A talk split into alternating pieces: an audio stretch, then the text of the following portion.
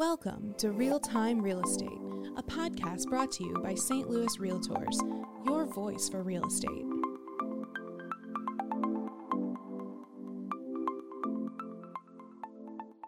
Hi everyone. I just want to give a quick editor's note before we jump into the episode today. Around the five minute mark, there is some sensitive material briefly discussed, so listener discretion is advised. Thank you for listening. We hope you enjoy the episode. My name is Dan Wonder, and I'm the Director of Marketing and Communications here at St. Louis Realtors. And I'm Kylie Beasley, Communications Specialist and Podcast Producer. Today, we are joined by two of the National Association of Realtors 30 Under 30 recipients to talk about one of my favorite topics haunted houses.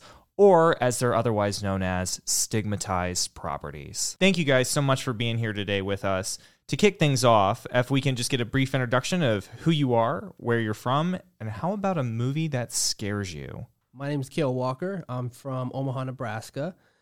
And a movie that really scares me, I'll be honest, I don't watch a lot of horror movies.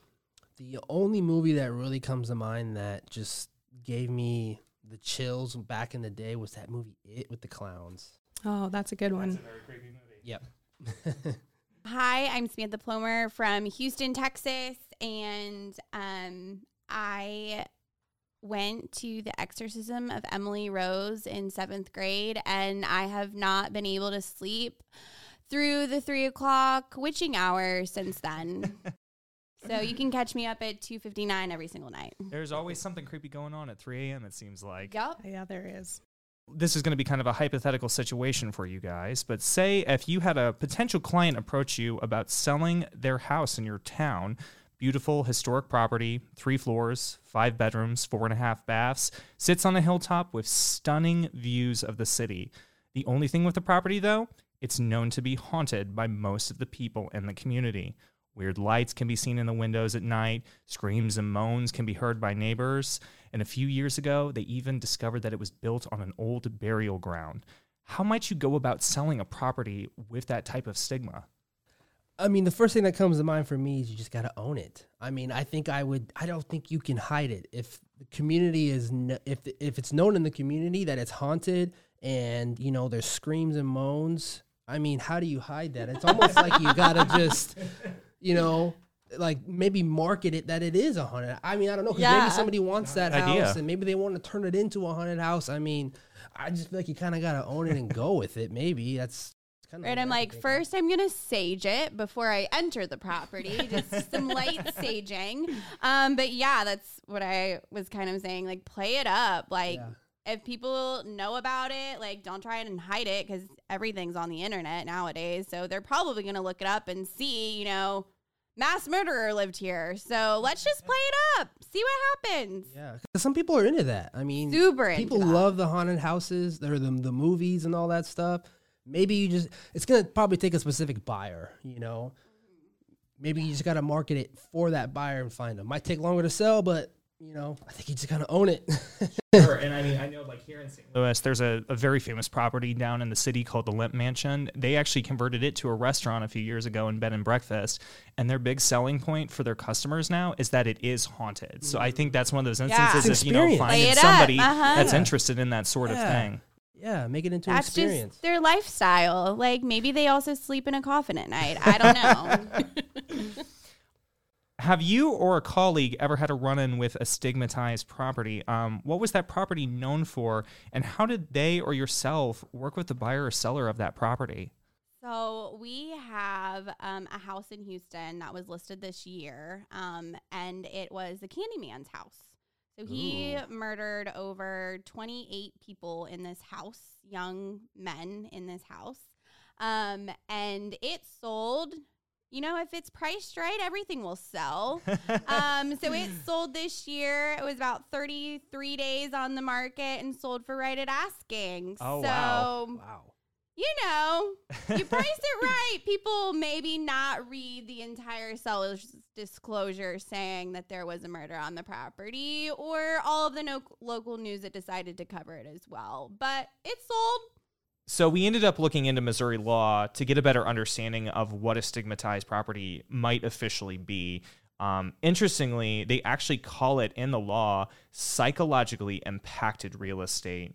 Um, those properties, though, could include um, places where someone might have had an autoimmune uh, deficiency or some sort of disease like HIV. Um, basically, diseases that medical evidence has proven cannot be transmitted just through occupying that space. Um, or on the more, I think, obvious note, this could be real estate that there has been a homicide in, there has been some sort of felony in that place, um, someone committed suicide, and then obviously you also have the the aspect of it could be a property that is considered you know haunted. There's poltergeist activity, but the interesting thing is is that the Missouri law actually does call out um, eh, verbatim: no cause of action shall arise, nor may any action be brought against any real estate agent or broker for the failure to disclose to a buyer or other transferee of real estate that the transferred real property was a psychologically impacted property.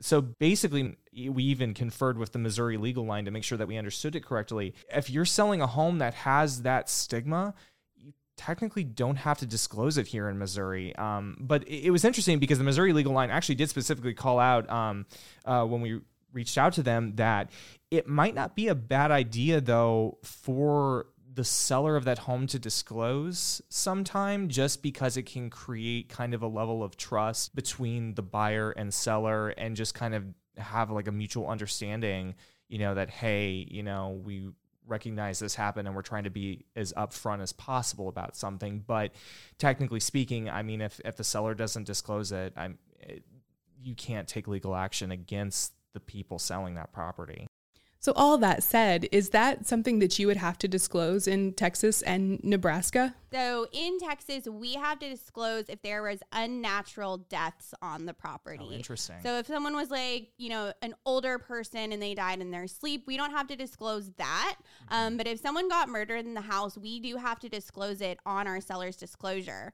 And so I looked up her seller's disclosure because I was just curious to see what she put. And she put there was a death in the early 70s on the seller's disclosure. And I Hmm. was like, there was quite a bit of deaths in the early 70s. Um, but to each their own. But yes, that's something that we do have to disclose in the state of Texas. We do not have to disclose if there was a death in the house or, or, or a murder in the house. I did actually sell, was that 2021? I think it was 2021.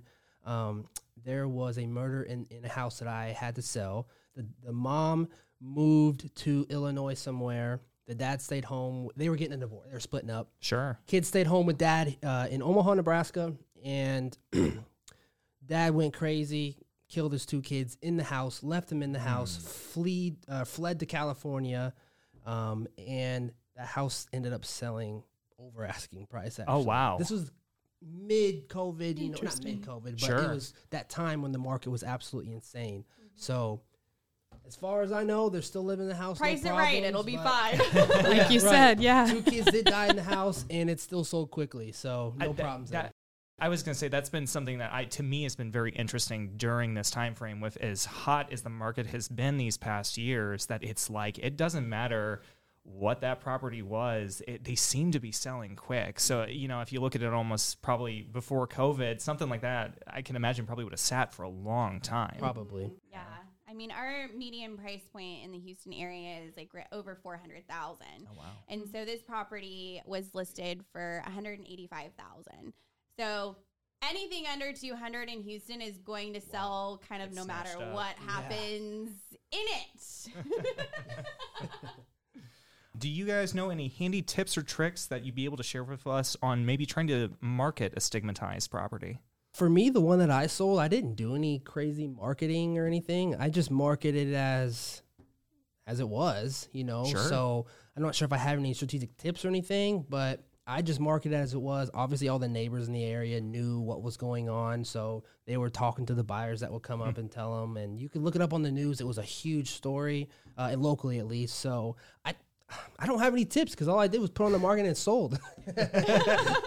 Maybe that's the trick. yeah, don't Yeah. overthink it, right? Yeah, Don't exactly. overthink it. Absolutely don't overthink it. Um, but I was kind of saying too, like just depending on, you know, when it happened, how many people know about this, like is it kind of like well known to people? We have a lot of people moving from out of state into our market, and so they might not know like the the local news. They might have not seen that article. Um, so sometimes it's okay to just put it on the market and see what happens, right? And if it's not moving, then maybe we do something and really play it up. That's Yep. awesome points. Awesome points. Um, so, last question for you guys. Cities across the U.S. can sometimes have well known blighted areas that are stigmatized beyond just a single property, but whole communities. How would you work with a client who is interested in buying a home in that area, but might have some reservations? I would just give them all of the information, right? Our our job primarily is to educate people so they can make an informed decision Absolutely. on buying or selling their property, right? Mhm. Um, so just educating them on, you know, public information, right? Like, hey, you can look up statistics over here, you can look up demographics over here, you can look up maybe news articles or things that, um, you know, are public knowledge, and just educating them on kind of those certain areas. Um, we don't have we have quite a bit of different areas in our market as well and people know about them but it's not necessarily something that you're like oh we don't say that out loud right? You're like shh. But it's it's something that you do have to bring up with your clients like hey like if you go to sell this again this might be something that someone is thinking about when they coming coming into the area right? So it's your job to educate them make sure they make informed decisions um just so it's best for for them obviously Yeah, I don't know what more I could say about that. I mean, off of what she said, you just got to give the eh, eh, give the information to the to the client and and, and kind of let them you know do what they want with that. So I I can't say much more than what Samantha said. Hey, that's fine. That's totally fine. Well, guys, thank you so much for joining us here today at St. Louis Realtors and for taking part in our YPN 30 Under 30 panel that we do every year. To our listeners out there, thank you for listening to this episode. And if you have any stories about stigmatized properties or haunted houses you want to share with us, please send them our way at marketing at stlrealtors.com. And again, thank you guys so much for being here with us today. You're welcome. Oh, thank you. It's And congratulations on your win. Thank you Yes. so Awesome. Thank you so much. We appreciate it.